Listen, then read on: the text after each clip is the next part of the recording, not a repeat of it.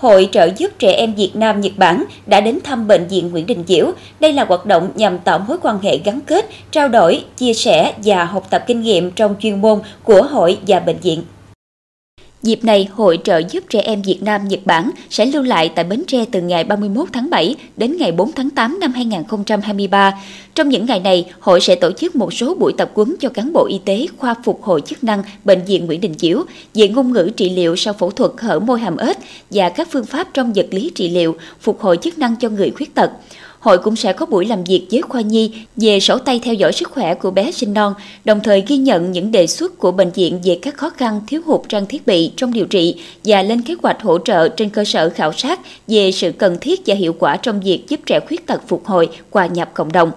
Trước đó, trong tháng 3 năm 2023, đoàn đã đến thăm làm việc tại Bến Tre và đã hỗ trợ tỉnh 16.000 USD, trong đó hỗ trợ Bệnh viện Nguyễn Đình Chiểu 7.000 USD để mua trang thiết bị phục vụ điều trị phục hồi chức năng và in sổ hồng theo dõi quản lý sức khỏe trẻ sinh non. Dịp này, đoàn cũng đã đến thăm và làm việc với Hội Bảo trợ Bệnh nhân nghèo tỉnh Bến Tre để hiểu rõ hơn về hoạt động của hội lên kế hoạch hỗ trợ trong thời gian tới.